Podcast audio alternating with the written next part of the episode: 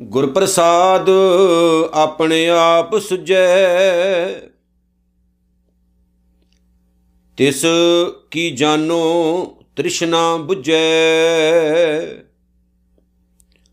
ਗੁਰ ਪ੍ਰਸਾਦ ਆਪਣ ਆਪ ਸੁਜੈ ਤਿਸ ਕੀ ਜਾਨੋ ਤ੍ਰਿਸ਼ਨਾ 부ਜੈ ਸਾਧ ਸੰਗ ਹਰ ਹਰ ਜਸ ਕਹਿਤ ਸਰਬ ਰੋਗ ਤੇ ਉਹ ਹਰ ਜਨ ਰਹਿਤ। ਅਨ ਦਿਨ ਕੀਰਤਨ ਕੇਵਲ ਬਖਿਆਨ। ਗ੍ਰਸਤ ਮੈਂ ਸੋਈ ਨਿਰਵਾਨ ਏਕ ਉਪਰ ਜਿਸ ਜਨ ਕੀ ਆਸਾ, ਤਿਸ ਕੀ ਕਟਿਐ ਜਮ ਕੀ ਫਾਸਾ, ਪਾਰ ਬ੍ਰਹਮ ਕੀ ਜਿਸ ਮਨ ਭੂਖ, ਨਾਨਕ ਤਿਸੇ ਨ ਲਾਗੇ ਦੁਖ, ਪਾਰ ਬ੍ਰਹਮ ਕੀ ਜਿਸ ਮਨ ਭੂਖ, ਨਾਨਕ ਤਿਸੇ ਨ ਲਾਗੇ ਦੁਖ। ਗੁਰੂ ਰੂਪ, ਗੁਰੂ ਪਿਆਰੀ ਸਾਧ ਸੰਗਤ ਜੀਓ, ਸਾਹਿਬੇ ਕਮਾਲ ਧੰਨ ਧੰਨ ਸਤਿਗੁਰੂ ਸ੍ਰੀ ਗੁਰੂ ਗ੍ਰੰਥ ਸਾਹਿਬ ਜੀ, ਜਿਨ੍ਹਾਂ ਦੀ ਮਹਾਨ ਪਾਵਨ ਪਵਿੱਤਰ ਛਤਰ ਛਾਇਆ ਦੇ ਹੇਠ ਜੁੜ ਬੈਠ ਕੇ ਤਨ ਤਨ ਸਤਿਗੁਰੂ ਸ੍ਰੀ ਗੁਰੂ ਅਰਜਨ ਸਾਹਿਬ ਜੀ ਮਹਾਰਾਜ, ਜਿਨ੍ਹਾਂ ਦੀ ਬਹੁਤ ਹੀ ਪਿਆਰੀ ਪਵਿੱਤਰ ਬਾਣੀ ਸੁਖਮਨੀ ਸਾਹਿਬ ਦੀ ਵਿਚਾਰ ਆਪਾਂ ਕਰ ਰਹੇ ਹਾਂ। ਆਓ ਬੜੇ ਪਿਆਰ ਸਤਿਕਾਰ ਦੇ ਨਾਲ ਜੁੜਨਾ ਕਰੀਏ ਜੀ। ਸਭ ਤੋਂ ਪਹਿਲਾਂ ਦਸ਼ਮੇਸ਼ ਪਾਤਸ਼ਾਹ ਸ੍ਰੀ ਗੁਰੂ ਗੋਬਿੰਦ ਸਿੰਘ ਜੀ ਵੱਲੋਂ ਅਸੀਸ ਬਖਸ਼ੀਸ਼ ਪਾਵਨ ਗੁਰੂ ਫਤਿਹ ਨਾਲ ਆਪਾਂ ਸਾਂਝ ਪਾਈਏ। ਸਤਕਾਰ ਨਾਲ, ਪਿਆਰ ਨਾਲ, ਗੁਰੂ ਦੇ ਪਿਆਰ ਵਿੱਚ ਭਿੱਜ ਕੇ ਆਖੋ ਜੀ, ਵਾਹਿਗੁਰੂ ਜੀ ਕਾ ਖਾਲਸਾ, ਵਾਹਿਗੁਰੂ ਜੀ ਕੀ ਫਤਿਹ। ਸੁਖਮਨੀ ਸਾਹਿਬ ਦੀ 14ਵੀਂ ਅਸ਼ਟਪਦੀ ਚੱਲ ਰਹੀ ਹੈ। ਜਿਸ ਦੀ ਚੌਥੀ ਪੌੜੀ ਦਾ ਪਾਠ ਆਪ ਜੀ ਨੇ ਦਾਸਰਿਆਂ ਪਾਸੋਂ ਸਰਵਣ ਕੀਤਾ ਹੈ। ਸ੍ਰੀ ਗੁਰੂ ਅਰਜਨ ਸਾਹਿਬ ਜੀ ਮਹਾਰਾਜ ਨੇ ਇਸ ਪਾਵਨ ਚੌਥੀ ਪੌੜੀ ਦੇ ਵਿੱਚ ਬਹੁਤ ਹੀ ਪਿਆਰੀਆਂ ਬਾਤਾਂ ਦੇ ਨਾਲ ਸਾਡੀ ਸਾਂਝ ਪਵਾਈ ਹੈ, ਜਿਨ੍ਹਾਂ ਨੂੰ ਆਓ ਪਿਆਰ ਨਾਲ ਆਪਾਂ ਸਮਝੀਏ। ਗੁਰਦੇਵ ਕਹਿੰਦੇ ਨੇ, ਗੁਰਪ੍ਰਸਾਦ ਆਪਨ ਆਪ ਸੁਝੈ, ਜਿਸ ਇਨਸਾਨ ਨੂੰ ਗੁਰੂ ਦੀ ਕਿਰਪਾ ਨਾਲ ਆਪਣੇ ਆਪ ਦੀ ਸਮਝ ਪੈ ਜਾਂਦੀ ਹੈ। ਹੁਣ ਇਸ ਚੀਜ਼ ਉੱਤੇ ਥੋੜਾ ਜਿਹਾ ਰੁਕਣਾ ਬੜਾ ਜ਼ਰੂਰੀ ਹੈ। ਅਗਲੀ ਗੱਲ ਨਾਲ ਹੀ ਆਪਾਂ ਸਮਝਦੇ ਹਾਂ। ਤਿਸ ਕੀ ਜਾਨੋ ਤ੍ਰਿਸ਼ਨਾ 부ਝੈ ਸਤਿਗੁਰੂ ਜੀ ਕਹਿੰਦੇ ਨੇ, ਇਹ ਜਾਣ ਲਵੋ ਕਿ ਉਸ ਬੰਦੇ ਦੀ ਤ੍ਰਿਸ਼ਨਾਲੂ ਬਿਰਤੀ ਖਤਮ ਹੋ ਜਾਂਦੀ। ਉਸ ਇਨਸਾਨ ਦੀ ਤ੍ਰਿਸ਼ਨਾਲੂ ਬਿਰਤੀ ਖਤਮ ਹੋ ਜਾਂਦੀ ਹੈ। ਤ੍ਰਿਸ਼ਨਾ ਵਾਲੀ ਜਿਹੜੀ ਸੋਚ ਹੈ, ਉਸ ਬੰਦੇ ਦੀ ਨਹੀਂ ਰਹਿੰਦੀ। ਜਿਹੜਾ ਇਨਸਾਨ ਸਤਿਗੁਰੂ ਦੀ ਕਿਰਪਾ ਨਾਲ ਗੁਰੂ ਦੇ ਮਾਰਗ ਉਤੇ ਤੁਰ ਕੇ ਆਪਣੇ ਆਪ ਦੀ ਸਮਝ ਪਾ ਲੈਂਦਾ ਹੈ।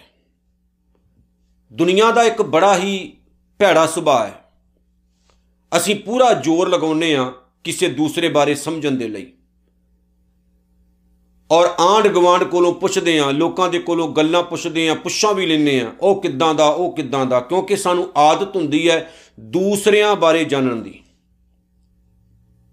ਵੀ ਦੂਸਰਾ ਜਿਹੜਾ ਬੰਦਾ ਉਹਦੇ ਕੱਪੜਿਆਂ ਦੇ ਥੱਲੇ ਕੀ ਹੈ ਇਹ ਚੰਗੀ ਤਰ੍ਹਾਂ ਆਪਾਂ ਦੇਖ ਲਈਏ। ਇਹ ਬੜਾ ਭੈੜਾ ਸੁਭਾਅ ਹੈ। ਪਰ ਧੰਨ ਗੁਰੂ ਅਰਜਨ ਸਾਹਿਬ ਜੀ ਮਹਾਰਾਜ ਕਹਿੰਦੇ ਨੇ, ਦੂਸਰਿਆਂ ਬਾਰੇ ਜਾਣਨ ਤੋਂ ਪਹਿਲਾਂ ਇਨਸਾਨ ਨੂੰ ਆਪਣੇ ਆਪ ਦੀ ਸੋਝੀ ਹੋਣੀ ਚਾਹੀਦੀ ਹੈ।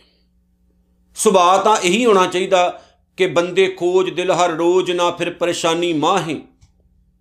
ਇਹ ਜੋ ਦੁਨੀਆ, ਸਿਹਰ, ਮੇਲਾ, ਦਸਤਗੀਰੀ ਨਾ ਹੈ। ਵਿਚਾਰ ਤਾਂ ਜੀਵਨ ਵਿੱਚ ਇਹੀ ਚੱਲਣੀ ਚਾਹੀਦੀ ਹੈ ਕਿ ਅਸੀਂ ਰੋਜ਼ਾਨਾ ਜਦੋਂ ਸਵੇਰੇ ਉੱਠਦੇ ਹਾਂ ਤੇ ਸ਼ਾਮ ਤੱਕ ਇਹ ਸੋਚੀਏ ਵੀ ਅੱਜ ਸਾਥੋਂ ਕੀ ਮਾੜਾ ਹੋਇਆ, ਕੀ ਚੰਗਾ ਹੋਇਆ। ਅਸੀਂ ਆਪਣੇ ਆਪ ਦੀ ਖੋਜ ਕਰੀਏ, ਆਪਣੇ ਆਪ ਨੂੰ ਭਾਲੀਏ, ਆਪਣੇ ਆਪ ਨੂੰ ਸਮਝੀਏ। ਇਸ ਲਈ ਕਿਹਾ ਗਿਆ, ਬੰਦਿਆ, ਆਪਣੇ ਆਪ ਨੂੰ ਖੋਜ, ਆਪਣੇ ਦਿਲ ਦੀ ਖੋਜ ਕਰ। ਫਿਰ ਕੋਈ ਪਰੇਸ਼ਾਨੀ ਨਹੀਂ ਹੋਏਗੀ। ਬਹੁਤ ਜ਼ਿਆਦੀਆਂ ਪਰੇਸ਼ਾਨੀਆਂ ਤਾਂ ਅਸੀਂ ਦੁਨੀਆ ਦੀਆਂ ਚੱਕੀ ਫਿਰਦੇ ਹਾਂ। ਸਾਨੂੰ ਤਾਂ ਜ਼ਿੰਦਗੀ ਜਿਉਣੀ ਆਈ ਨਹੀਂ। ਸੱਚ ਜਾਣਿਓ, ਜ਼ਿੰਦਗੀ ਜਿਉਣੀ ਆਈ ਨਹੀਂ। ਅਸੀਂ ਆਪਣੀ ਜ਼ਿੰਦਗੀ ਨੂੰ ਘੱਟ ਜਿਉਂਦੇ ਆ ਦੂਸਰਿਆਂ ਦੀਆਂ ਪ੍ਰੋਬਲਮਾਂ, ਦੂਸਰਿਆਂ ਦੀਆਂ ਟੈਨਸ਼ਨਾਂ ਆਪਾਂ ਜ਼ਿਆਦਾ ਆਪਣੇ ਮਨ ਵਿੱਚ ਰੱਖਦੇ ਆ ਦੂਸਰਿਆਂ ਬਾਰੇ ਜ਼ਿਆਦਾ ਟੈਨਸ਼ਨ ਲੈ ਕੇ ਬਹਿ ਜੰਨੇ ਆ ਅਸੀਂ। ਉਹ ਕੀ ਕਰਦਾ ਉਹ ਕੀ ਕਰਦਾ ਉਹ ਕੀ ਕਰਦੀ ਉਹ ਕੀ ਕਰਦਾ। ਬਸ ਆ ਜਿਹੜੀਆਂ ਗੱਲਾਂ ਹੁੰਦੀਆਂ ਨੇ, ਇਹਨਾਂ ਗੱਲਾਂ ਨੇ ਸਮਾਜ ਵਿੱਚ ਚਾਰੇ ਪਾਸੇ ਪੁਆੜੀ ਪਾਏ ਹੋਏ ਆ। ਸਾਡੇ ਘਰਾਂ ਵਿੱਚ ਵੀ, ਸਾਡੇ ਆਂਢ ਗਵਾਂਢ ਵਿੱਚ ਵੀ। ਇੱਕ ਦਿਨ ਮੈਂ ਪਹਿਲਾਂ ਵੀ ਕਿਹਾ ਸੀ, ਪਿੰਡਾਂ, ਥਾਵਾਂ ਦੇ ਵਿੱਚ ਜ਼ਿਆਦਾਤਰ ਲੜਾਈਆਂ ਝਗੜੇ ਦੇ ਜਿਹੜੇ ਕਾਰਨ ਹੁੰਦੇ ਨੇ, ਆਈ ਹੁੰਦੇ ਨੇ। ਇੱਧਰ ਦੀ ਗੱਲ ਉੱਧਰ ਕੀਤੀ, ਉੱਧਰ ਦੀ ਗੱਲ ਉੱਧਰ ਕੀਤੀ। ਜਿਹੜੇ ਐਦਾਂ ਦੀ ਬਿਰਤੀ ਵਾਲੇ ਲੋਕ ਹੁੰਦੇ ਨੇ ਨਾ, ਇੱਕ ਕੋਲੋਂ ਸੁਣਿਆ, ਦੂਜੇ ਨੂੰ ਦੱਸਿਆ, ਦੂਜੇ ਕੋਲੋਂ ਸੁਣਿਆ, ਤੀਸਰੇ ਨੂੰ ਦੱਸਿਆ, ਉਹਨਾਂ ਦੀ ਆਦਤ ਹੁੰਦੀ ਹੈ ਵੀ ਕਿਸੇ ਨੂੰ ਸ਼ਾਂਤ ਬਹਿਣ ਨਾ ਦਿਓ, ਲੜਾਈ ਪਾਈ ਰੱਖੋ।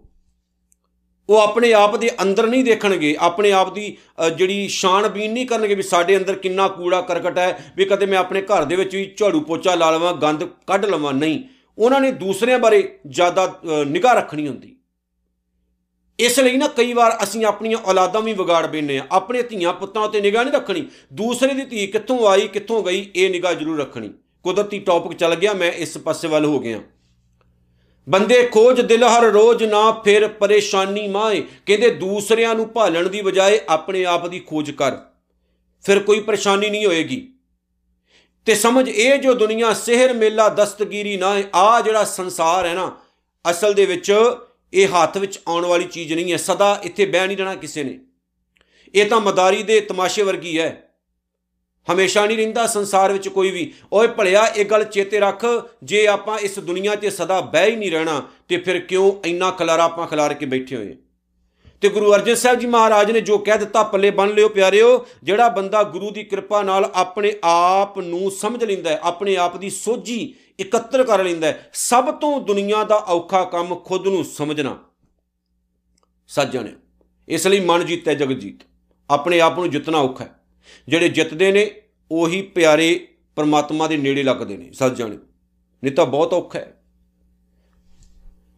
ਤੇ ਸਤਿਗੁਰੂ ਦੀ ਕਿਰਪਾ ਹੁੰਦੀ ਹੈ, ਜਿਸ ਇਨਸਾਨ ਦੇ ਉੱਤੇ ਉਹ ਆਪਣੇ ਅੰਦਰ ਖੋਜਦਾ ਹੈ, ਆਪਣੇ ਅੰਦਰ ਢੂੰਡਦਾ ਹੈ, ਅੰਦਰ ਬਹੁਤ ਕੁਝ ਹੈ। ਉਹਦੀ ਉਹ ਖੋਜ ਕਰਦਾ ਰਹਿੰਦਾ, ਉਹਨੂੰ ਢੂੰਡਦਾ ਰਹਿੰਦਾ ਵੀ ਮੈਂ ਪਾਵਾਂ, ਆਪਣੇ ਅੰਦਰੋਂ ਕੁਝ ਲੱਭਾਂ।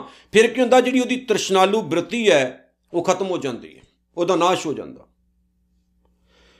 ਇੱਕ ਸਾਖੀ ਬੜੀ ਪਿਆਰੀ ਨਾ ਆਪਾਂ ਕਈ ਵਾਰ ਸੁਣੀ ਹੈ। ਭਾਈ ਮੰਝ ਜੀ ਗੁਰੂ ਅਰਜਨ ਸਾਹਿਬ ਦੇ ਸਿੱਖ ਸਨ ਜਿਹੜੇ, ਜਦੋਂ ਭਾਈ ਮੰਝ ਜੀ ਨੇ ਗੁਰੂ ਅਰਜਨ ਸਾਹਿਬ ਨੂੰ ਇਹ ਗੱਲ ਆ ਕੇ ਕਹੀ ਸੀ ਕਿ ਸਤਿਗੁਰੂ, ਮੈਨੂੰ ਤੇਰਾ ਦਰਬਾਰ ਬੜਾ ਚੰਗਾ ਲੱਗਾ, ਕਿ ਮੈਨੂੰ ਸਿੱਖੀ ਮਿਲ ਸਕਦੀ? ਤੇ ਸਤਿਗੁਰੂ ਨੇ ਕਿਹਾ ਸੀ, ਸਿੱਖੀ ਉੱਤੇ ਸਿੱਖੀ ਨਹੀਂ ਟਿਕਦੀ। ਕਹਿਣ ਦਾ ਮਤਲਬ ਸੀ ਕਿ ਤੂੰ ਪਹਿਲਾਂ ਜਿਹੜੇ ਨਗਾਏ ਦੀ ਪੂਜਾ ਕਰਦਾ ਫਿਰਦਾ, ਕਬਰਾਂ ਦੀ ਪੂਜਾ ਕਰਦਾ ਫਿਰਦਾ, ਪੀਰਾਂ ਫਕੀਰਾਂ ਦੇ ਚਿਰਾਗ ਜਗਾਉਂਦਾ ਫਿਰਦਾ, ਉਹ ਤਾਂ ਸਾਂਭਲਾ ਇੱਕ ਪਾਸੇ ਲੱਗਿਆ ਜਾਂਦਾ, ਦੋ ਪਾਸੇ ਨਹੀਂ। ਆਖਰਕਾਰ ਉਹਨੂੰ ਸੱਚ ਦੀ ਸਮਝ ਲੱਗ ਗਈ ਤੇ ਝੂਠ ਉਹਨੇ ਢਾਹ ਟੂ ਕੇ ਉਪਰਾਂ ਮਾਰਿਆ। ਲੇਕਿਨ ਉਹਦੇ ਬਾਵਜੂਦ ਉਹਨੂੰ ਭੁਗਤਣਾ ਬਹੁਤ ਕੁਝ ਪਿਆ, ਕਿਉਂਕਿ ਉਹਨੇ ਆਪਣੇ ਅੰਦਰ ਨੂੰ ਸਮਝ ਲਿਆ ਸੀ। ਜਿਹੜੇ ਆਪਣੇ ਅੰਦਰ ਨੂੰ ਸਮਝ ਲੈਂਦੇ ਨੇ, ਉਹ ਦੁਨੀਆ ਦੀ ਪਰਵਾਹ ਨਹੀਂ ਕਰਦੇ। ਦੁਨੀਆ ਦੀ ਉਹੀ ਪਰਵਾਹ ਕਰਦੇ ਨੇ, ਜਿਨੇ, ਜਿਨ੍ਹਾਂ ਨੇ ਅਜੇ ਤੱਕ ਆਪਣੇ ਅੰਦਰ ਨੂੰ ਦੇਖਿਆ ਹੀ ਨਹੀਂ ਹੈ। ਆਪਣੇ ਅੰਦਰ ਬਹਿ ਕੇ ਕਿਤੇ ਝਾਤ ਮਾਰੀ? ਨਹੀਂ। ਸਾਡੇ ਕੋਲ ਇੰਨਾ ਟਾਈਮ ਕਿੱਥੇ ਹੈ? ਸਾਰਾ ਸਾਰਾ ਦਿਨ ਤਾਂ ਆਪਾਂ ਚੁਗਲੀਆਂ, ਨਿੰਦਿਆ ਤੇ ਬਤੀਤ ਕਰ ਦਿੰਨੇ ਆਪਣੇ ਅੰਦਰ ਝਾਤ ਮਾਰੀ ਕਿਤੇ? ਕਦੇ ਦੇਖਿਆ ਬਹਿ ਕੇ ਵੀ ਅੰਦਰ ਵੀ ਕੁਝ ਫਰੋਲੀਏ ਆਪਣੇ? ਆਖਰਕਾਰ ਕੀ ਹੋਇਆ? ਗੁਰਸਿੱਖੀ ਵਿੱਚ ਸੰਪੂਰਨਤਾ ਮਿਲੀ। ਤੇ ਸਤਿਗੁਰੂ ਨੇ ਮੰਝ ਪਿਆਰਾ, ਗੁਰੂ ਕੋ ਗੁਰੂ ਮੰਝ ਪਿਆਰਾ, ਮੰਝ ਗੁਰੂ ਕਾ ਬੋਇਤਾ ਜਗ ਲੰਘਣ ਹਾਰਾ ਕਹਿ ਕੇ ਨਵਾਜਿਆ ਸੀ। ਗੁਰੂ ਨੇ ਉਹਨੂੰ ਸਤਕਾਰ ਦਿੱਤਾ, ਗੁਰੂ ਨੇ ਪਿਆਰ ਦਿੱਤਾ। ਫਿਰ ਤ੍ਰਿਸ਼ਨਾਲੂ ਬਿਰਤੀ ਜਿਹੜੀ ਸੀ ਖਤਮ ਹੋ ਗਈ। ਉਹਨਾਂ ਦੀ ਰਹਿੰਦੀ ਨਹੀਂ। ਤ੍ਰਿਸ਼ਨਾ ਬਹੁਤ ਮਾੜੀ ਚੀਜ਼ ਹੈ। ਹਰ ਇੱਕ ਚੀਜ਼ ਉੱਤੇ ਤ੍ਰਿਸ਼ਨਾ ਟੁੱਕਦੀ ਹੈ, ਯਾਦ ਰੱਖਿਓ। ਉਹਨਾਂ ਦੀ ਨਹੀਂ ਰਹਿੰਦੀ ਹੈ, ਜਿਹੜੇ ਮਾਲਕ ਦੇ ਪਾਵਨ ਚਰਨਾਂ ਨਾਲ ਜੁੜ ਕੇ ਆਪਣੇ ਆਪ ਦੀ ਖੋਜ ਕਰ ਲੈਂਦੇ ਨੇ। ਸਤਿਗੁਰੂ ਅੱਗੇ ਕਹਿੰਦੇ ਨੇ, ਸਾਧ ਸੰਗ ਹਰ ਹਰ ਜਸ ਕਹਿਤ, ਗੁਰੂ ਦੀ ਸੰਗਤ ਵਿੱਚ ਬੈਠ ਕੇ ਜਿਹੜਾ ਇਨਸਾਨ ਪਰਮਾਤਮਾ ਦੀ ਸਿਫਤ ਸਲਾਹ ਕਰਦਾ ਹੈ, ਗੁਰੂ ਦੀ ਸੰਗਤ ਵਿੱਚ ਜੁੜ ਕੇ ਜਿਹੜਾ ਮਾਲਕ ਨੂੰ ਯਾਦ ਕਰਦਾ ਹੈ, ਸਰਬ ਰੋਗ ਤੇ ਉਹ ਹਰ ਜਨ ਰਹਿਤ, ਉਹ ਰੱਬ ਦਾ ਪਿਆਰਾ ਸਾਰੇ ਰੋਗਾਂ ਤੋਂ ਬਚ ਜਾਂਦਾ। ਹੁਣ ਰੋਗ, ਇੱਥੇ ਵੀ ਮੈਂ ਆ ਜਾਵਾਂ। ਬੁਖਾਰ ਚੜਨਾ ਸਰੀਰ ਦੇ ਬਾਕੀ ਰੋਗ ਲੱਗਣੇ, ਇਹ ਤਾਂ ਨਾਰਮਲ ਗੱਲ ਹੈ, ਇਹ ਤਾਂ ਲੱਗਦੇ ਹੀ ਆਏ ਨੇ। ਪਰ ਜਿਨ੍ਹਾਂ ਰੋਗਾਂ ਦੀ ਸਤਿਗੁਰੂ ਗੱਲ ਕਰਦੇ ਨੇ, ਉਹ ਰੋਗ ਬੜੇ ਖਤਰਨਾਕ ਹੈ। ਕਿਹੜੇ ਨੇ ਉਹ ਰੋਗ? ਵਿਕਾਰਾਂ ਦੇ ਬੁਰਾਈਆਂ ਦੇ, ਮਾੜੀਆਂ ਆਦਤਾਂ ਦੇ, ਉਹ ਰੋਗੀ ਨਹੀਂ ਬਣਦੇ। ਗੁਰੂ ਕਿਰਪਾ ਕਰਕੇ ਨਾ, ਆਪਣੀ ਸੰਗਤ ਵਿੱਚ ਉਹਨਾਂ ਨੂੰ ਰੋਗ ਜੋੜ ਕੇ ਇਹਨਾਂ ਰੋਗਾਂ ਤੋਂ ਬਚਾ ਲੈਂਦਾ। ਉਹ ਬਿਮਾਰ ਮਾਨਸਿਕਤਾ ਵਾਲੇ ਨਹੀਂ ਹੁੰਦੇ। 90% ਤੋਂ ਜ਼ਿਆਦਾ ਲੋਕ ਤਾਂ ਅੱਜ ਕੱਲ ਬਿਮਾਰ ਮਾਨਸਿਕਤਾ ਵਾਲੇ ਤੁਰੇ ਫਿਰਦੇ ਨੇ। ਗੁਰੂ ਘਰ ਵਿੱਚ ਆ ਕੇ ਵੀ ਗੁਰੂ ਦੇ ਨਾਲ ਪਿਆਰ ਨਹੀਂ ਪੈਦਾ ਹੁੰਦਾ। ਗੁਰੂ ਘਰ ਵਿੱਚ ਆ ਕੇ ਵੀ ਹੋਰ ਲਾਲਸਾਵਾਂ ਰੱਖਣਗੇ, ਹੋਰ ਪਾਸੇ ਧਿਆਨ ਜੋੜੀ ਜਾਣਗੇ ਇਧਰ ਉਧਰ ਦੀਆਂ ਗੱਲਾਂ ਵੱਲ ਧਿਆਨ ਦੇਣਗੇ, ਲੜਾਈਆਂ ਝਗੜਿਆਂ ਵੱਲ ਧਿਆਨ ਦੇਣਗੇ। ਸਤਿਗੁਰੂ ਕੀ ਕਹਿੰਦਾ ਹੈ, ਉਧਰ ਧਿਆਨ ਦੇਣਾ ਨਹੀਂ, ਗੁਰੂ ਨੇ ਕੀ ਕਿਹਾ, ਉਧਰ ਆਪਾਂ ਜੁੜਨਾ ਹੀ ਨਹੀਂ। ਸਤਿਗੁਰੂ ਕਹਿੰਦੇ ਨੇ, ਜਿਹੜਾ ਮੇਰਾ ਸਤਿਗੁਰੂ ਹੈ ਨਾ, ਉਹ ਬੈਦ ਗੁਰੂ ਗੋਬਿੰਦਾ ਹੈ। ਗੁਰੂ ਤਾਂ ਅੰਦਰ ਦੇ ਜਿਹੜੇ ਸਾਰੇ ਰੋਗ ਨੇ ਨਾ, ਉਹ ਦੂਰ ਕਰ ਕਰ ਦਿੰਦਾ। ਭਾਈ ਗੁਰਦਾਸ ਸਾਹਿਬ ਨੇ ਇੱਕ ਬੜੀ ਪਿਆਰੀ ਜਿਹੀ ਗੱਲ ਲਿਖੀ ਵੈਦ ਉੱਤੇ। ਯਾਦ ਰੱਖਿਓ, ਗਲਤ ਬੰਦਿਆਂ ਦੇ ਹੱਥ ਨਾ ਚੜਿਓ ਕਦੇ।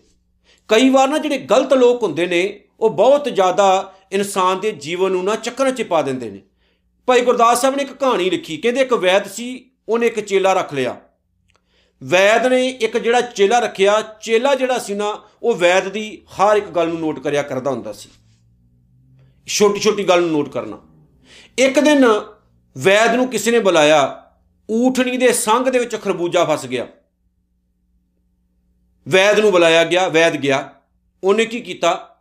ਊਠਣੀ ਨੂੰ ਲੰਮੇ ਪਾਇਆ ਤੇ ਉਹਦੇ ਹੇਠਲਾ ਪਾਸੇ ਇੱਕ ਪੱਥਰ ਰੱਖਿਆ, ਜਿਹੜਾ ਬਿਲਕੁਲ ਸਿੱਧਾ ਸੀ, ਪਲੇਟ ਸੀ। ਤੇ ਉੱਤੋਂ ਇੱਕ ਹੋਰ ਛੋਟੇ ਜਿਹੇ ਪੱਥਰ ਦੇ ਨਾਲ ਹੌਲੀ ਹੌਲੀ ਹੌਲੀ ਹੌਲੀ ਟੱਚ ਕੀਤਾ ਤੇ ਜਿਹੜਾ ਖਰਬੂਜਾ ਸੀ ਨਾ ਊਠਣੀ ਦਾ ਉਹ ਗਲੇ 'ਚ ਫਸਿਆ ਹੋਇਆ, ਉਹ ਟੁੱਟ ਗਿਆ। ਤੇ ਊਠਣੀ ਜਿਹੜੀ ਸੀ ਬਚ ਗਈ, ਸਾਹ ਉਹਦਾ ਸੌਖਾ ਹੋ ਗਿਆ। ਚਲੋ ਜੀ, ਵੈਦ ਦੇ ਨਾਲ ਜਿਹੜਾ ਉਹਦਾ ਚੇਲਾ ਸੀ, ਉਹਨੇ ਕਾਪੀ ਤੇ ਸਭ ਕੁਝ ਲਿਖ ਲਿਆ। ਉਹ ਨੋਟ ਕਰਦਾ ਸੀ ਆਤ ਨਹੀਂ ਕਈਆਂ ਨੂੰ ਨੋਟ ਕਰੀ ਜਾਣਾ, ਹਰ ਛੋਟੀ ਛੋਟੀ ਗੱਲ ਨੋਟ ਕਰਦਾ ਸੀ ਲੇਕਿਨ ਉਹਨੂੰ ਪਤਾ ਨਹੀਂ ਸੀ ਲੱਗ ਰਿਹਾ ਸਾਰਾ ਕੁਝ ਲੰਮਾ ਸਮਾਂ ਪਾ ਕੇ ਨਾ ਉਹਦੀ ਡਾਇਰੀ ਬਹੁਤ ਭਰ ਗਈ। ਜਿਹੜੇ ਪਿੰਡ ਦੇ ਵਿੱਚ ਉਹ ਰਹਿੰਦਾ ਸੀ ਕੁਦਰਤੀ ਉਸ ਪਿੰਡ ਦੇ ਵਿੱਚ ਇੱਕ ਔਰਤ ਜਿਹੜੀ ਸੀ ਨਾ ਉਹਦੇ ਗਲ ਦੇ ਵਿੱਚ ਬਹੁਤ ਵੱਡਾ ਢੇਲਾ ਜਿਹਾ ਮਾਸ ਦਾ ਬਣ ਗਿਆ ਉਹਨਾਂ ਨੇ ਸੋਚਿਆ ਵੀ ਇੱਕ ਬੜਾ ਨਾਮੀ ਵੈਦ ਦਾ ਚੇਲਾ ਇੱਥੇ ਰਹਿੰਦਾ ਹੈ ਕਿਉਂ ਨਾ ਆਪਾਂ ਉਹਦੀ ਸਲਾਹ ਲਈਏ ਸ਼ਾਇਦ ਕੁਝ ਸਵਾਰ ਦਏ ਹੋਏ ਕੋਈ ਚੰਗੀ ਦਵਾ दारू ਦਵੇ ਕਿਉਂਕਿ ਇੱਕ ਬੜੇ ਸਿਆਣੇ ਵੈਦ ਦਾ ਚੇਲਾ ਹੈ ਚੰਗੀ ਦਵਾ दारू ਦੇਗਾ ਤੇ ਸਾਡੀ ਮਾਤਾ ਨੌਂਬਰ 9 ਹੋ ਜਾਏਗੀ ਠੀਕ ਹੋ ਜਾਏਗੀ ਚਲੋ ਜੀ ਬੁਲਾਇਆ ਗਿਆ ਉਹਨੂੰ ਸੁਣਿਓ ਧਿਆਨ ਦੇ ਨਾਲ ਸਾਡੇ ਸਮਾਜ ਵਿੱਚ ਬਹੁਤ ਸਾਰੇ ਐਸੇ ਲੋਕ ਹੈ। ਬੁਲਾਇਆ ਗਿਆ ਉਹਨੂੰ, ਕਹਿੰਦੇ, ਵੈਦ ਜੀ, ਆਇਓ ਜਰਾ ਕਿ ਘਰ ਦੇ ਵਿੱਚ ਸਾਡੀ ਮਾਤਾ ਜਿਹੜੀ ਨਾ ਬੜੀ ਬਿਮਾਰ ਹੈ। ਕਹਿੰਦਾ, ਕੀ ਹੋਇਆ? ਕਹਿੰਦਾ, ਉਹਦੇ ਨਾ ਗਲੇ ਦੇ ਵਿੱਚ ਕੁਝ ਹੋ ਗਿਆ ਬੜਾ ਵੱਡਾ ਇੱਕ ਢੇਲਾ ਜਿਹਾ ਹੋ ਗਿਆ ਮਾਸ ਦਾ ਤੇ ਉਹ ਬੜੀ ਪ੍ਰੋਬਲਮ ਵਿੱਚ ਇਹਨੂੰ ਸਾਹ ਨਹੀਂ ਆ ਰਿਹਾ। ਉਹ ਜਦੋਂ ਉੱਥੇ ਪਹੁੰਚਿਆ, ਡੈਰੀ ਉਹਦੇ ਕੋਲ ਸੀ। ਉੱਥੇ ਪਹੁੰਚਿਆ ਪਹੁੰਚ ਕੇ ਉਹਨੇ ਵੇਖਿਆ ਤੇ ਉਹਨੂੰ ਊਠਣੀ ਯਾਦ ਆ ਗਈ, ਕਿਉਂਕਿ ਊਠਣੀ ਦੇ ਗਲ ਦੇ ਵਿੱਚ ਖਰਬੂਜਾ ਫਸਿਆ ਹੋਇਆ ਸੀ, ਉਹਦਾ ਗਲਾ ਵੀ ਬੜਾ ਵੱਡਾ ਹੋ ਗਿਆ ਸੀ ਤੇ ਮਾਤਾ ਦਾ ਗਲਾ ਵੀ ਬੜਾ ਵੱਡਾ ਹੋਇਆ ਪਿਆ ਸੀ। ਲੇਕਿਨ ਉੱਥੇ ਤਾਂ ਫਸਿਆ ਸੀ ਖਰਬੂਜਾ, ਉਹ ਤਾਂ ਟੁੱਟ ਸਕਦਾ ਸੀ, ਲੇਕਿਨ ਮਾਤਾ ਦੇ ਗਲੇ ਦੇ ਵਿੱਚ ਮਾਸ ਬਣਿਆ ਹੋਇਆ ਸੀ, ਉਹ ਤਾਂ ਟੁੱਟ ਨਹੀਂ ਸੀ ਸਕਦਾ। ਦਵਾ दारू ਕੀਤੇ ਸ਼ਾਇਦ ਉਹ ਮਾਸ ਖੁਰ ਜਾਂਦਾ ਤੇ ਮਾਤਾ ਬਚ ਜਾਂਦੀ। ਉਹਨੇ ਨਾ ਡਾਇਰੀ ਖੋਲੀ ਤੇ ਡਾਇਰੀ ਵਿੱਚ ਉਹਨੇ ਦੇਖਿਆ ਵੀ ਉਸ ਮੇਰੇ ਉਸਤਾਦ ਨੇ ਊਠਣੀ ਕਿਦਾਂ ਠੀਕ ਕੀਤੀ। ਸੇਮ ਟੂ ਸੇਮ ਉਹਨੇ ਉਹੀ ਤਰੀਕਾ ਇੱਥੇ ਅਪਣਾਉਣਾ ਸ਼ੁਰੂ ਕੀਤਾ। ਉਹ ਕਹਿੰਦਾ, ਦੋ ਪੱਥਰ ਲਿਆਓ, ਇੱਕ ਪੱਥਰ ਹੋਵੇ ਬਿਲਕੁਲ ਸਿੱਧਾ ਬਿਲਕੁਲ ਸਿੱਧਾ ਪਲੇਟ ਵਰਗਾ, ਇੱਕ ਪੱਥਰ ਗੋਲ ਜਿਹਾ ਹੋਵੇ ਮੈਨੂੰ ਦਿਓ। ਚਲੋ ਜੀ, ਪੱਥਰ ਲਿਆਂਦਾ ਗਿਆ, ਮਾਤਾ ਜਿਹੜੀ ਸੀ ਉਹਨੂੰ ਲੰਮੇ ਉੱਥੇ ਪਾਇਆ ਗਿਆ। ਮਾਤਾ ਦਾ ਗਲਾ ਉੱਥੇ ਰੱਖਿਆ, ਜਿਹੜਾ ਮਾਸ ਸੀ ਨਾ, ਲੰਮਾ ਲਮਕਿਆ ਹੋਇਆ। ਉਹਨੇ ਪੱਥਰ ਉੱਤੇ ਰੱਖਿਆ, ਇੱਕ ਆਪਣੇ ਹੱਥ 'ਚ ਪੱਥਰ ਪੜਿਆ ਠੱਕ ਠੱਕ ਠੱਕ ਠੱਕ ਮਾਰਨਾ ਸ਼ੁਰੂ ਕਰ ਦਿੱਤਾ। ਮਾਤਾ ਨੇ ਬਥਰੀਆਂ ਚੀਕਾਂ ਮਾਰੀਆਂ, ਬਚਾਓ ਬਚਾਓ ਬਚਾਓ, ਇਹ ਮੈਨੂੰ ਮਾਰ ਦੇਗਾ। ਘਰ ਵਾਲੇ ਆਖਿਆ, ਬੜਾ ਸਿਆਣਾ ਵੈਦ ਹੈ, ਕੋਈ ਗੱਲ ਨਹੀਂ, ਮਾਤਾ ਠੀਕ ਕਰ ਦੇਗਾ। ਵੈਦ ਵੀ ਆਖੀ ਜਾਏ, ਲੈ, ਮੇਰੇ ਉਸਤਾਦ ਨੇ ਉਠਣੀ ਠੀਕ ਕਰ ਦਿੱਤੀ ਸੀ, ਮਾਤਾ ਤੇਰਾ ਰੋਗ ਕੀ, ਮੈਂ ਤੈਨੂੰ ਹੁਣੇ ਠੀਕ ਕਰ ਦੇਣਾ। ਬਸ, ਪਤਾ ਨਹੀਂ ਲੱਗਾ, ਮਾਤਾ ਕਦੋਂ ਸੁਧਾਰ ਗਈ। ਚੱਲ ਵਸੀ। ਉਹਨਾਂ ਨੇ ਸਾਰਿਆਂ ਨੇ ਵੈਦ ਨੂੰ ਢਾਲਿਆ ਉੱਥੇ, ਨਾਲੇ ਜੂਤ ਫੇਰਿਆ। ਉਹ ਕਹਿੰਦੇ ਆ ਜਿਹੜੀ ਤੂੰ ਤਕਨੀਕ ਵਰਤੀ ਹੈ, ਇਸ ਤਕਨੀਕ ਨਾਲ ਤੂੰ ਸਾਡੀ ਮਾਤਾ ਮਾਰ ਦਿੱਤੀ। ਉਹ ਕਹਿੰਦਾ, ਮੈਂ ਬੜਾ ਹੈਰਾਨ ਆ ਕਿ ਇਸੇ ਤਕਨੀਕ ਨਾਲ ਮੇਰੇ ਉਸਤਾਦ ਨੇ ਊਠਣੀ ਠੀਕ ਕੀਤੀ ਸੀ। ਮੈਨੂੰ ਇਹ ਨਹੀਂ ਸਮਝ ਲੱਗੀ ਵੀ ਤੁਹਾਡੀ ਮਾਤਾ ਕਿਉਂ ਨਹੀਂ ਠੀਕ ਹੋਈ। ਉਹ ਕਹਿੰਦਾ, ਕੰਬਖਤਾ ਊਠਣੀ ਦੇ ਗਲ ਦੇ ਵਿੱਚ ਫਸਿਆ ਸੀ, ਖਰਬੂਜਾ, ਉਹ ਤਾਂ ਟੁੱਟ ਸਕਦਾ ਸੀ। ਤੇ ਇਹ ਤਾਂ ਸਾਡੀ ਮਾਤਾ ਉਹਦੇ ਗਲ ਦੇ ਵਿੱਚ ਕੁਝ ਹੋ ਗਿਆ ਸੀ, ਤੂੰ ਉਸੇ ਤਰੀਕੇ ਨਾਲ ਕਰਕੇ ਸਾਡੀ ਮਾਤਾ ਮਾਰ ਦਿੱਤੀ। ਅਸਲ ਦੇ ਵਿੱਚ ਬਹੁਤ ਸਾਰੇ ਐਸੇ ਵੈਦ ਹੈ ਤੁਰੇ ਫਿਰਦੇ ਨੇ ਸਮਾਜ ਵਿੱਚ। ਉਹ ਜਿਹੜੀਆਂ ਤਕਨੀਕਾਂ ਲਈ ਫਿਰਦੇ ਆ, ਜਿਹੜੇ ਤਰੀਕੇ ਲਈ ਫਿਰਦੇ ਨੇ, ਉਹਨਾਂ ਤਰੀਕਿਆਂ ਨੇ ਸਮਾਜ ਦਾ ਬੜਾ ਵੱਡਾ ਨੁਕਸਾਨ ਕੀਤਾ ਹੈ। ਲੇਕਿਨ ਜਿਹੜਾ ਸਤਿਗੁਰੂ ਹੈ, ਉਹ ਸਿਆਣਾ ਵੈਦ ਹੈ। ਮੇਰਾ ਵੈਦ ਗੁਰੂ ਗੋਵਿੰਦਾ, ਮੇਰਾ ਸਤਿਗੁਰੂ ਸਿਆਣਾ ਵੈਦ ਹੈ, ਉਹ ਸਾਰੇ ਰੋਗ ਦੂਰ ਕਰ ਦਿੰਦਾ। ਕਿਸੇ ਪ੍ਰਕਾਰ ਦਾ ਰੋਗ ਨਹੀਂ ਰਹਿ ਦਿੰਦਾ। ਇਸ ਲਈ ਪਿਆਰਿਓ, ਜੇ ਵੈਦ ਲੱਭਣਾ ਤੇ ਸਿਆਣਾ ਲੱਭਿਓ। ਯਾਦ ਰੱਖਿਓ, ਸਿਆਣੇ ਗੁਰੂ ਦੇ ਕੋਲ ਜਾਇਓ। ਮੇਰਾ ਸਤਿਗੁਰੂ ਪੂਰਾ ਹੈ। ਅਸੀਂ ਨਕਲੀਆਂ ਨਕਲੀਆਂ ਦੇ ਕੋਲ ਜਾਂਦੇ ਆ ਅਸੀਂ ਆਪਣੀਆਂ ਕੁੱਲਾਂ ਬਰਬਾਦ ਕਰ ਲੈਨੇ ਨਕਲੀਆਂ ਕੋਲ ਜਾ ਕੇ। ਆ ਵੇਖੋ, ਸਾਡੇ ਪੰਜਾਬ ਦੇ ਵਿੱਚ, ਨੂਰ ਮਹਿਲ ਦੇ ਵਿੱਚ ਜਿਹੜਾ ਨੂਰ ਮਹਿਲੀਆ ਆਸ਼ੂਤੋਸ਼ ਪੈਦਾ ਹੋਇਆ ਸੀ, ਜਿਹੜਾ ਮਰ ਗਿਆ ਹੁਣ, ਜਿਹੜਾ ਫ੍ਰੀਜ਼ਰ, ਜਿਹਨੂੰ ਫ੍ਰੀਜ਼ ਕੀਤਾ ਹੋਇਆ, ਉਹਦੇ ਡੇਰੇ ਵਿੱਚ ਧੜਾ ਧੜ ਲੋਕਾਂ ਨੇ ਧੀਆਂ ਚੜਾਉਣੀਆਂ ਸ਼ੁਰੂ ਕਰਤੀਆਂ, ਕੁੜੀਆਂ ਆਪਣੀਆਂ। ਔਰ ਬਹੁਤ ਸਾਰੇ ਸਿੱਖ ਪਰਿਵਾਰ ਸਨ, ਕਈ ਸਾਡੇ ਰਿਸ਼ਤੇਦਾਰੀਆਂ ਦੇ ਵਿੱਚੋਂ ਵੀ ਹੈਗੇ ਐ ਕਮਾਲ ਹੋ ਗਈ, ਉਹਨਾਂ ਮੂਰਖਾਂ ਨੂੰ ਬੜਾ ਸਮਝਾਇਆ, ਲੇਕਿਨ ਆਪਣੀਆਂ ਧੀਆਂ ਚੜਾਏ ਉੱਥੇ। ਜਵਾਨ ਜਵਾਨ ਧੀਆਂ ਚੜਾਤੀਆਂ ਆਪਣੀਆਂ। ਕਿਉਂ ਮੂਰਖਾਂ ਨੇ ਚੜਾਈਆਂ ਆਖੇ ਜੀ, ਇਸ ਤਰ੍ਹਾਂ ਕਰਨ ਨਾਲ ਵੱਡਾ ਪੁੰਨ ਲੱਗਦਾ ਮੂਰਖੋ, ਧੀਆਂ ਨਹੀਂ ਚੜਾਈਦੀਆਂ ਡੇਰਿਆਂ ਦੇ ਵਿੱਚ। ਔਰ ਕਿਹੜੇ ਕੰਮਾਂ ਨੂੰ ਚੜਾ ਰਹੇ ਹੋ, ਤੁਹਾਨੂੰ ਪਤਾ ਵੀ ਨਹੀਂ ਹੈ। ਉੱਥੇ ਉਹਨਾਂ ਨਾਲ ਕੀ ਕੁਝ ਹੁੰਦਾ ਹੈ ਬਾਅਦ 'ਚ? ਅਸਲ ਦੇ ਵਿੱਚ ਅਸੀਂ ਨਾ ਮੂਰਖ ਵੈਦਾਂ ਦੇ ਪਿੱਛੇ ਲੱਗ ਗਏ ਆ ਆਪਣੇ ਗੁਰੂ ਨੂੰ ਛੱਡ ਦਿੱਤਾ। ਨਕਲੀ ਗੁਰੂਆਂ ਦੇ ਪਿੱਛੇ ਲੱਗੇ ਆ ਤਾਂ ਹੀ ਅਸੀਂ ਬਰਬਾਦੀ ਵੱਲ ਨੂੰ ਵੱਧ ਰਹੇ ਆ ਜੇ ਗੁਰੂ ਗ੍ਰੰਥ ਸਾਹਿਬ ਦੇ ਲੜ ਲੱਗੇ ਰਹਿੰਦੇ ਨਾ ਤੇ ਅੱਜ ਅਸੀਂ ਕੁਝ ਨਾ ਕੁਝ ਪ੍ਰਾਪਤ ਕਰ ਚੁੱਕੇ ਹੁੰਦੇ। ਇਹ ਥਿੰਕ ਅਬਾਊਟ ਕਰਿਓ। ਸਤਿਗੁਰੂ ਅੱਗੇ ਕਹਿੰਦੇ ਨੇ ਅਨੰਦਨ ਕੀਰਤਨ ਕੇਵਲ ਬਖਿਆਨ, ਜਿਹੜਾ ਇਨਸਾਨ ਹਰ ਰੋਜ਼ ਪ੍ਰਮਾਤਮਾ ਦੀ ਕੀਰਤੀ ਕਰਦਾ ਹੈ, ਆਪਣੇ ਮੁਖ ਤੋਂ ਵਾਹ ਵਾਹ ਵਾਹ, ਮੇਰੇ ਨਿਰੰਕਾਰ ਵਾਹਿਗੁਰੂ, ਉਹਦਾ ਧੰਨਵਾਦ ਕਰਦਾ ਹੈ, ਉਹਦਾ ਸ਼ੁਕਰਾਨਾ ਕਰਦਾ ਹੈ। ਗ੍ਰਸਤ ਮੈਂ ਸੋਈ ਨਿਰਵਾਣ ਉਹ ਗ੍ਰਸਤੀ ਦੇ ਵਿੱਚ ਰਹਿ ਕੇ ਆਪਣੇ ਧੀਆਂ, ਪੁੱਤਰ, ਬੱਚਿਆਂ ਨੂੰ ਪਾਲਦਾ ਹੋਇਆ ਫੈਮਿਲੀ ਦੀ ਕੇਅਰ ਕਰਦਾ ਹੋਇਆ ਵੀ ਉਹਦੇ ਤੋਂ ਨਿਰਲੇਪ ਰਹਿ ਕੇ ਤੇ ਨਿਰੰਕਾਰ ਨਾਲ ਆਪਣਾ ਚਿੱਤ ਜੋੜ ਕੇ ਰੱਖਦਾ, ਹੱਥ, ਪਾਉ ਕਰ ਕਾਮ, ਸਭ ਚੀਤ ਨਿਰੰਜਨ ਨਾਲ। ਉਹ ਮਾਲਕ ਨੂੰ ਯਾਦ ਕਰਦਾ ਹੈ। ਆਪਣੇ ਕੰਮ ਧੰਦੇ ਕਰਦਾ ਹੈ, ਪਰਿਵਾਰ ਪਾਲਦਾ ਹੈ, ਸਮਾਜ ਦੀਆਂ ਜ਼ਿੰਮੇਵਾਰੀਆਂ ਨਿਭਾਉਂਦਾ ਹੈ ਤੇ ਨਾਲ ਦੀ ਨਾਲ ਉਹ ਨਿਰੰਕਾਰ ਨੂੰ ਵੀ ਯਾਦ ਰੱਖਦਾ ਹੈ। ਏਕ ਉਪਰ ਜਿਸ ਜਨ ਕੀ ਆਸਾ, ਜਿਸ ਜਨ ਕੀ, ਕਿਦੀ ਜਿਨੇ ਗੁਰੂ ਦੀ ਕਿਰਪਾ ਨਾਲ ਆਪਣਾ ਜੀਵਨ ਸੁਧਾਰ ਲਿਆ, ਗੁਰੂ ਦੀ ਸੰਗਤ ਵਿੱਚ ਬਹਿ ਗਿਆ ਉਹਨੇ ਆਪਣੇ ਜੀਵਨ ਦੇ ਸਾਰੇ ਹੀ ਜਿਹੜੇ ਵਿਕਾਰ ਰੂਪ ਰੋਗ ਨੇ, ਉਹ ਦੂਰ ਕਰ ਲਏ ਨੇ। ਐਸੇ ਰੱਬ ਦੇ ਪਿਆਰੇ ਦੀ ਇੱਕ ਨਿਰੰਕਾਰ ਉੱਤੇ ਆਸਾ ਬਣ ਜਾਂਦੀ। ਸੁਣਿਓ। ਏਕ ਉਪਰ, ਇੱਕ ਨਿਰੰਕਾਰ ਦੇ ਉੱਤੇ, ਜਿਸ ਜਨ ਕੀ ਆਸਾ, ਜਿਸ ਰੱਬ ਦੇ ਪਿਆਰੇ ਦੀ ਆਸਾ ਬਣ ਜਾਂਦੀ ਹੈ, ਆਸ ਬਣ ਜਾਂਦੀ ਹੈ, ਤਿਸ ਕੀ ਕਟਿਐ, ਜਮ ਕੀ ਫਾਸਾ, ਨਿਰੰਕਾਰ ਕੀ ਕਰਦਾ, ਉਹਦੀਆਂ ਸਾਰੀਆਂ ਜਮਾਂ ਦੀਆਂ ਜਿਹੜੀਆਂ ਫਾਈਆਂ ਹੁੰਦੀਆਂ ਨੇ, ਉਹ ਕੱਟ ਦਿੰਦਾ। ਜਮ ਕੀ ਹੈ ਜਿਹੜੇ ਆਪਾਂ ਰੋਜ਼ ਪੈਦਾ ਕਰਦੇ ਹਾਂ? ਵਕਾਰ ਰੂਪ, ਬਰੇਈਆਂ ਰੂਪ ਜਮ ਨੇ ਯਾਦ ਰੱਖਿਓ। ਇਹਨਾਂ ਜਮਾਂ ਦੀਆਂ ਫਾਈਆਂ ਆਪਾਂ ਰੋਜ਼ ਤਿਆਰ ਕਰਦੇ ਹਾਂ। ਉਹਨਾਂ ਵਿੱਚ ਆਪਾਂ ਫਸ ਜਾਂਦੇ ਫਿਰ ਨਿਰੰਕਾਰ ਦਾ ਕੀ ਸੁਭਾਅ? ਉਹ ਸਾਡੀਆਂ ਫਾਈਆਂ ਜਿਹੜੀਆਂ ਨੇ ਕੱਟ ਦਿੰਦਾ। ਸਾਨੂੰ ਉਹਨਾਂ ਤੋਂ ਆਜ਼ਾਦ ਕਰਾ ਦਿੰਦਾ। ਦੁਨੀਆ ਦਾ ਸਭ ਤੋਂ ਵਧੀਆ ਧਰਮ ਇਸ ਲਈ ਸਿੱਖ ਧਰਮ ਹੈ। ਇਹ ਫਾਈਆਂ ਕੱਟਦਾ ਹੈ। ਫਾਈਆਂ ਪਾਉਂਦਾ ਨਹੀਂ ਹੈ। ਪਰ ਹੈਰਾਨੀ ਇਸ ਚੀਜ਼ ਦੀ ਹੈ, ਜਿੰਨਾ ਇਹ ਸੌਖਾ ਸੀ ਉਨਾ ਹੀ ਇਹਨੂੰ ਕਠਨ ਬਣਾ ਦਿੱਤਾ ਗਿਆ, ਔਖਾ ਕਰ ਦਿੱਤਾ ਗਿਆ। ਜਿੰਨਾ ਹੀ ਇਹ ਸਰਲ ਸੀ ਉਨਾ ਹੀ ਕਠਨ ਹੋਇਆ। ਜਿੰਨਾ ਹੀ ਇਹ ਪਿਆਰਾ ਧਰਮ ਸੀ ਉਨਾ ਹੀ ਲੋਕਾਂ ਦੇ ਮਨ ਤੋਂ ਆਪਾਂ ਲਾਉਂਦੇ ਜਾ ਰਹੇ ਹਾਂ। ਕਿਉਂਕਿ ਅਸੀਂ ਬੰਧਨ ਜ਼ਿਆਦਾ ਖੜੇ ਕਰ ਦਿੱਤੇ ਨੇ ਇਹਦੇ ਵਿਚਕਾਰ। ਸਤਿਗੁਰੂ ਜੀ ਕਿਰਪਾ ਕਰਨ ਪਿਆਰਿਓ, ਨਾ ਅਸੀਂ ਬਾਹਰਲੇ ਬੰਧਨਾਂ ਵਿੱਚ ਫਸੀਏ, ਨਾ ਅਸੀਂ ਅੰਦਰਲੇ ਬੰਧਨਾਂ 'ਚ ਫਸੀਏ। ਬੁਰਾਈਆਂ ਵੀ ਇੱਕ ਬੰਧਨ ਨੇ, ਜਿਨ੍ਹਾਂ 'ਚ ਫਸ ਕੇ ਬੰਦੇ ਦੀ ਜ਼ਿੰਦਗੀ ਗਰਕ ਹੁੰਦੀ ਹੈ। ਫਿਰ ਇੱਕ ਵਾਰੀ ਬੰਦਾ ਜਦੋਂ ਫਸ ਜਾਂਦਾ ਨਾ, ਫਿਰ ਉਹਨਾਂ ਦੇ ਵਿੱਚੋਂ ਨਿਕਲਣਾ ਇੰਨਾ ਸੌਖਾ ਨਹੀਂ ਹੁੰਦਾ, ਕਿਉਂਕਿ ਬੁਰਾਈ ਮਿੱਠੀ ਬਹੁਤ ਹੁੰਦੀ ਹੈ। ਉਹ ਮਿਠਾਸ ਦਈ ਜਾਂਦੀ ਹੈ, ਦਈ ਜਾਂਦੀ ਹੈ। ਫਿਰ ਉਸੇ ਮਿਠਾਸ ਦੇ ਵਿੱਚ ਆਪਾਂ ਇੱਕ ਦਿਨ ਗਰਕ ਹੋ ਜਾਂਦੇ ਨਿਕਲ ਨਹੀਂ ਪਾਉਂਦੇ ਆਪਾਂ, ਇੰਨਾ ਸੌਖਾ ਨਹੀਂ। ਤਾਂ ਹੀ ਸਾਡੇ ਪੰਜਾਬ ਦੇ ਬੱਚੇ ਦੇਖੋ ਨਸ਼ਿਆਂ ਵਿੱਚ ਫਸੇ ਹੋਏ ਨੇ। ਜਿਨ੍ਹਾਂ ਨੂੰ ਇੱਕ ਵਾਰੀ ਆਦਤ ਪੈ ਗਈ ਡਰੱਗ ਲੈਣ ਦੀ, ਚਿੱਟਾ ਖਾਣ ਦੀ, ਟੀਕੇ ਲਾਉਣ ਦੀ, ਤੰਬਾਕੂ ਖਾਣ ਦੀ, ਸਿਗਰਟਾਂ ਪੀਣ ਦੀ, ਕਿਤੇ ਰਹਿੰਦੇ ਨੇ ਬਾਅਦ 'ਚ ਉਹ। ਵੇਖੋ ਕਿਦਾਂ ਤੜਫਦੇ ਨੇ ਉਹ। ਉਹਨਾਂ ਦਾ ਰਹਿਣਾ ਔਖਾ ਹੋ ਜਾਂਦਾ। ਇੰਨਾ ਸੌਖਾ ਨਹੀਂ ਹੈ। ਬੁਰਾਈ ਵੱਲ ਵਧਣਾ ਜਿਹੜਾ ਨਾ, ਸੋਚ ਸਮਝ ਕੇ ਵਧਿਓ। ਇੱਕ ਵਾਰੀ ਵੱਧ ਗਏ ਨਾ, ਬੁਰਾਈ ਇੰਨੀ ਤਾਕਤਵਰ ਹੈ, ਉਹ ਛੱਡਦੀ ਨਹੀਂ ਬੰਦੇ ਨੂੰ ਫਿਰ। ਪਰ ਵੱਡੇ ਵੱਡੇ ਲੋਕ ਗਰਕ ਹੋ ਗਏ ਇਸ ਇਹਨਾਂ ਕੰਮਾਂ ਦੇ ਵਿੱਚ। ਮੈਂ ਚੰਗੇ ਚੰਗੇ ਗੁਰਸਿੱਖ ਦੇਖੇ ਨੇ। ਜਿਨ੍ਹਾਂ ਨੇ ਆਪਣਾ ਜੀਵਨ ਗਰਕ ਕਰ ਲਿਆ ਬੁਰੇ ਪਾਸੇ ਵੱਲ ਲੱਗ ਕੇ।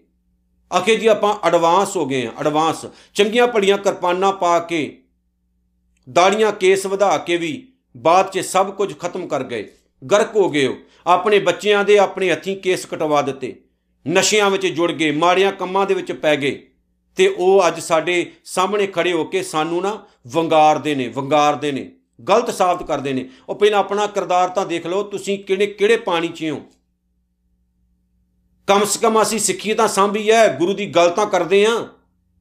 ਸੋ ਮੈਂ ਦੁਬਾਰਾ ਉਸੇ ਗੱਲ ਵੱਲ ਆ ਜਾਵਾਂ। ਬੁਰੇ ਪਾਸੇ ਵੱਲ ਜਾਣ ਤੋਂ ਪਹਿਲਾਂ ਸੋਚਿਓ। ਇੱਕ ਵਾਰੀ ਸ਼ੁਰੂ ਹੋ ਗਏ ਨਾ, ਤੇ ਫਿਰ ਵਾਪਸ ਪਰਤਣਾ ਬੜਾ ਔਖਾ ਹੁੰਦਾ। ਯਾਦ ਰੱਖਿਓ ਇਹ ਗੱਲ। ਬੁਰੇ ਪਾਸੇ ਫਲ, ਤੁਹਾਨੂੰ ਜੋੜਨ ਦੇ ਲਈ ਹਜ਼ਾਰਾਂ ਲੋਕ ਖੜੇ ਨੇ। ਪਰ ਚੰਗੇ ਪਾਸੇ ਜੋੜਨ ਦੇ ਲਈ ਨਾ ਬਹੁਤ ਘੱਟ ਲੋਕ ਹੁੰਦੇ ਨੇ। ਕਿਉਂਕਿ ਲੋਕ ਦੁਨੀਆ ਦਾ ਸੁਭਾਅ ਹੈ, ਲੋਕ ਕਹਿੰਦੇ ਸਾਨੂੰ ਕੀ ਮਰਦਾ ਤਾਂ ਮਰੇ। ਪਰ ਯਾਦ ਰੱਖਿਓ, ਆਪਣੀ ਇਹ ਜ਼ਿੰਦਗੀ ਨੂੰ ਨਾ ਸਫਲ ਕਰਨਾ ਆਪਾਂ, ਗਰਕ ਨਹੀਂ ਕਰਨਾ। ਗੁਰਦੇਵ ਅੱਗੇ ਕਹਿੰਦੇ ਨੇ, ਪਾਰ ਬ੍ਰਹਮ ਕੀ ਜਿਸ ਮਨ ਭੂਖ, ਜਿਸ ਬੰਦੇ ਦੇ ਮਨ ਵਿੱਚ ਪਰਮੇਸ਼ਰ ਦੀ ਭੁੱਖ ਹੁੰਦੀ ਹੈ, ਨਿਰੰਕਾਰ ਦੇ ਨਾਮ ਦੀ, ਉਹਦੀ ਵਡਿਆਈ ਦੀ, ਉਹਦੇ ਪਿਆਰ ਦੀ ਭੁੱਖ ਜਿਹਨੂੰ ਲੱਗਦੀ ਹੈ, ਨਾਨਕ ਤਿਸੇ ਨਾਲ ਲਾਗੇ ਦੁੱਖ, ਉਸ ਇਨਸਾਨ ਨੂੰ ਕੋਈ ਦੁੱਖ ਲੱਗਦਾ ਹੀ ਨਹੀਂ। ਕਮਾਲ ਹੋ ਗਈ ਜੀ। ਉਸ ਬੰਦੇ ਨੂੰ ਕੋਈ ਦੁੱਖ ਪਹੁੰਚਦਾ ਹੀ ਨਹੀਂ, ਜਿਸ ਇਨਸਾਨ ਨੂੰ ਨਿਰੰਕਾਰ ਦੇ ਪਿਆਰ ਦੀ ਭੁੱਖ ਲੱਗਦੀ ਹੈ ਨਾ, ਉਹਨੂੰ ਦੁਨੀਆ ਦਾ ਕੋਈ ਦੁੱਖ ਮਹਿਸੂਸ ਹੀ ਨਹੀਂ ਹੁੰਦਾ, ਉਹ ਦੁੱਖਾਂ ਵਿੱਚ ਰਹਿ ਕੇ ਵੀ ਉਹ ਦੁੱਖਾਂ ਤੋਂ ਨਿਰਲੇਪ ਰਹਿੰਦਾ, ਉਹ ਕਹਿੰਦਾ ਆਹ ਦੁੱਖ ਸੁੱਖ ਤਾਂ ਕੱਪੜੇ ਹੀ ਹੈ, ਇੱਕ ਲਾਉਣਾ ਤੇ ਦੂਜਾ ਪਾਉਣਾ। ਬਾਕੀ ਆਪਣਾ ਇਤਿਹਾਸ ਵਾਚੋ, ਇਤਿਹਾਸ ਦੇਖੋ ਕਿ ਕਿੱਦਾਂ ਦੇ ਜੀਵਨ ਵਾਲੇ ਸ- ਜਿਹੜੇ ਗੁਰਸਿੱਖ ਪਿਆਰੇ ਹੋਏ ਨੇ। ਸੋ ਆਓ ਪਿਆਰਿਓ ਇਹਨਾਂ ਬਾਤਾਂ ਨੂੰ ਇਹਨਾਂ ਗੱਲਾਂ ਨੂੰ, ਸਤਿਗੁਰੂ ਦੀਆਂ ਨੂੰ ਆਪਣੇ ਜੀਵਨ ਦੇ ਵਿੱਚ ਢਾਲੀਏ। ਤੇ ਆਪਣਾ ਜਿਹੜਾ ਜੀਵਨ ਹੈ, ਉਹਨੂੰ ਸਫਲ ਕਰੀਏ ਜੀ। ਨਾਨਕ ਨਾਮ ਚੜ੍ਹਦੀ ਕਲਾ ਤੇਰੇ ਭਾਣੇ ਸਰਬੱਤ ਦਾ ਭਲਾ। ਵਾਹਿਗੁਰੂ ਜੀ ਕਾ ਖਾਲਸਾ, ਵਾਹਿਗੁਰੂ ਜੀ ਕੀ ਫਤਿਹ।